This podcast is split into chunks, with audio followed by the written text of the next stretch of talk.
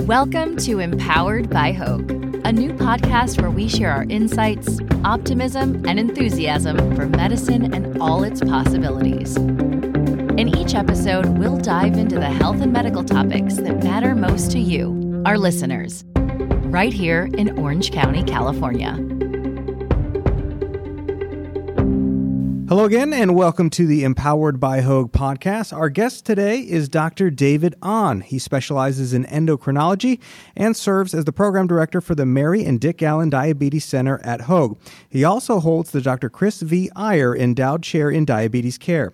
Dr. Ahn leads a nationally recognized team of endocrinologists, certified diabetes care, and education specialists, registered dietitians, registered nurses, nurse research coordinators, and health and wellness coaches who provide a comprehensive clinical and educational program for adults, teens, and children. Now, prior to joining Hoag, Dr. Ahn was an assistant clinical professor at UCLA, and he received his medical degree and completed a fellowship in endocrinology at UC San Diego. Dr. Ahn has a special interest in all things diabetes technology, ranging from smartphone apps to continuous glucose monitors and automated insulin delivery systems.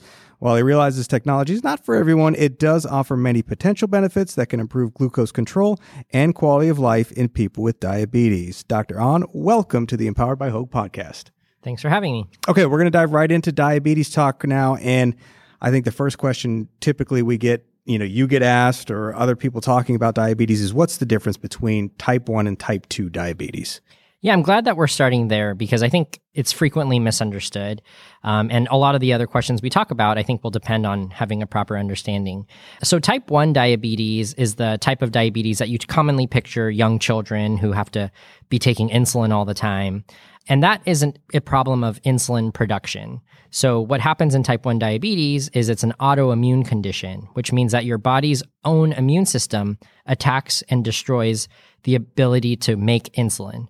And insulin is a hormone that's very important to lowering blood sugar. So, without this, without the ability to produce insulin, these young children or anybody with type 1 diabetes can't make insulin on their own, which is why, by definition, right from the start, they have to take insulin.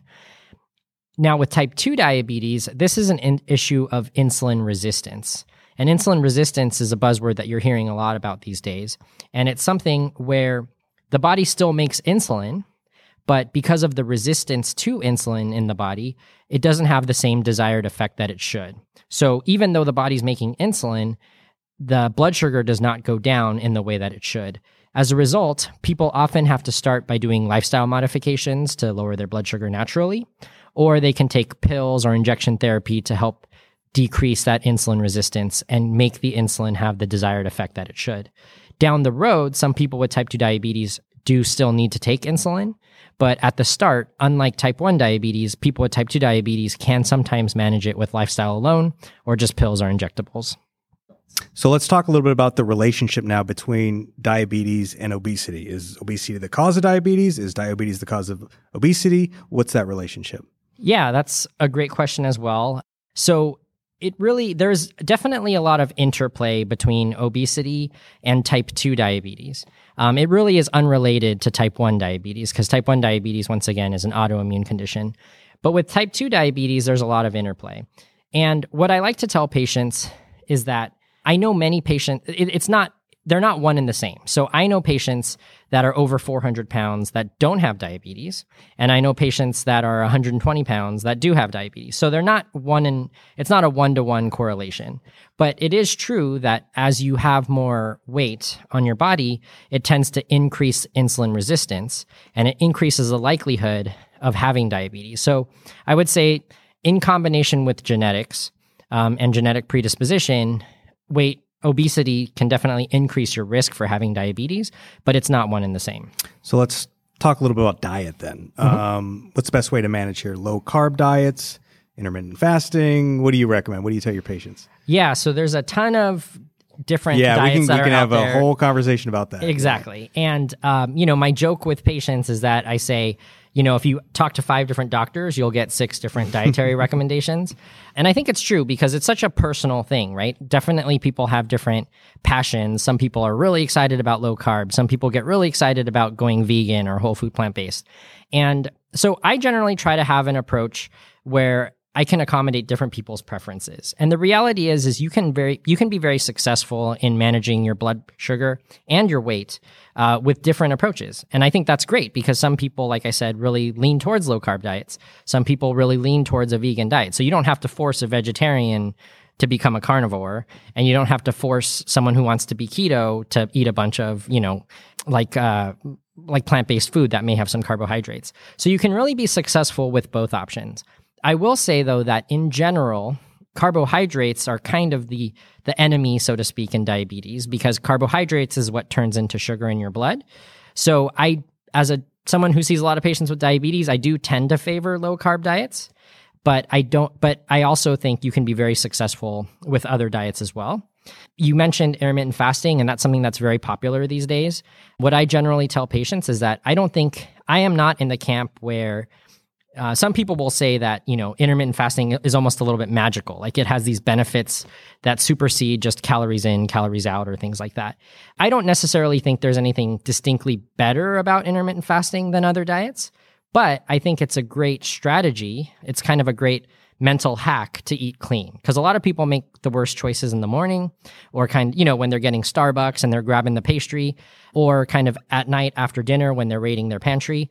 I think those are generally time periods where people struggle to make good choices so intermittent fasting can be a really effective strategy but it's not necessarily automatically the best approach if it works well for you i think you can have really great results but i don't think you have to be intermittent fasting to have success. We all know people that do really well eating, you know, five small meals a day. So I think you can have success that way. You can have success with intermittent fasting.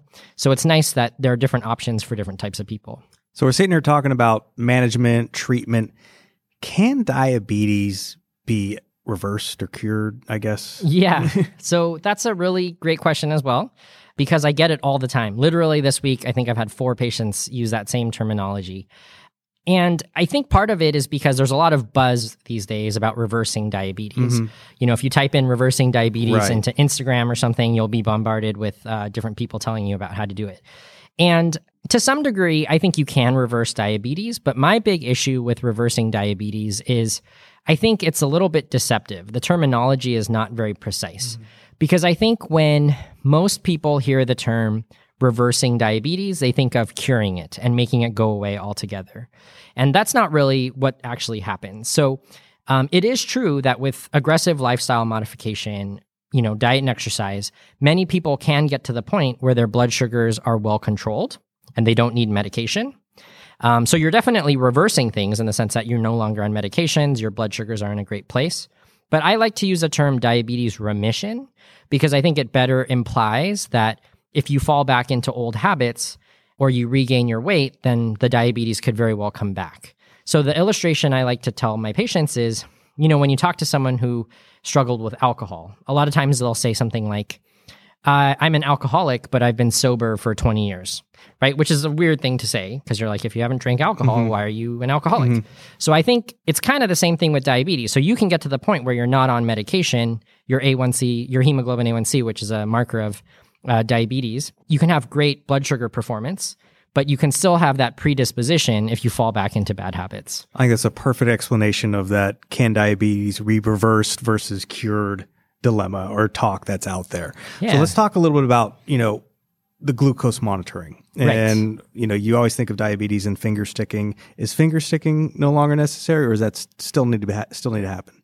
Yeah, that's a really good question. So many people now I think are starting to see other people walking around with these continuous glucose monitoring sensor patches, uh, often on their upper arm. There's ads on TV talking about it.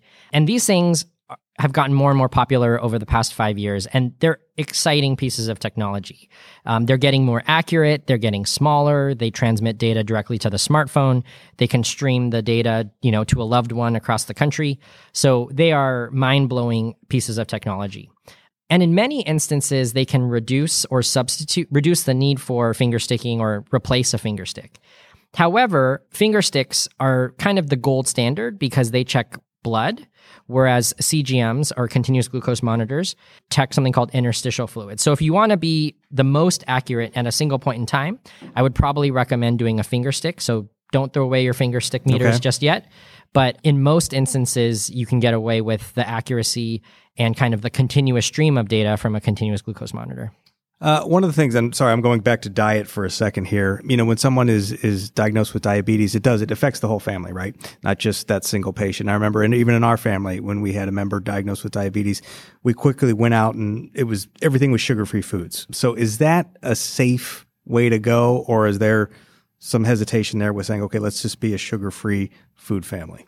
Yeah, that that story that you shared is actually really touching because it reminds me of my family. Like this is part of why I became a diabetes specialist. Is that I remember I was in junior high. It, my mom was diagnosed with diabetes. It was very, you know, it was very family. I was in junior yeah, high like, too. Exactly yeah, the like same you get time. really, you know, my mom Yep. was freaked out. She was really sad, and you don't really see your parents cry and stuff like that. And yeah, I remember we would like buy Diet Coke, right? We threw away all the soda. We bought Diet Coke to try to make my mom happy, but it probably made her feel worse. Sugar-free options back then either. probably Yeah. made her feel worse in real life. But uh, but yeah, so we tried our best, and so I would say in many ways, sh- true sugar-free options are actually good for diabetes, right? Because it doesn't have sugar, which is kind of the enemy in diabetes. So things like Crystal Light uh, or Diet Coke or sh- um, you know sugar substitutes can be very effective at helping people manage their blood sugars. That being said, I think a lot of products that are advertised as sugar free can be very deceptive because sometimes they're just referring to things like added sugar. So you'll see things like candy, for example, and it says, you know, zero grams of added sugar. But when you look at the label, it will actually still have a lot of carbohydrates. And those carbohydrates, even though they're not added processed sugar, they convert to sugar later. So you have to really be wise about reading nutrition labels and really understanding food to to pick the right choices and just looking for you know sugar free can sometimes be deceptive That is great information. You've been listening to Dr. David Ahn. He is the program director of the Mary and Dick Allen Diabetes Center in Newport Beach, and he holds the Dr. Chris V. Iyer Chair in Diabetes Care. Want to mention Hoag is ranked number 33 nationally in diabetes and endocrinology by U.S. News and World Report and is dedicated to making a positive difference in the lives of people with diabetes through its clinical and educational services.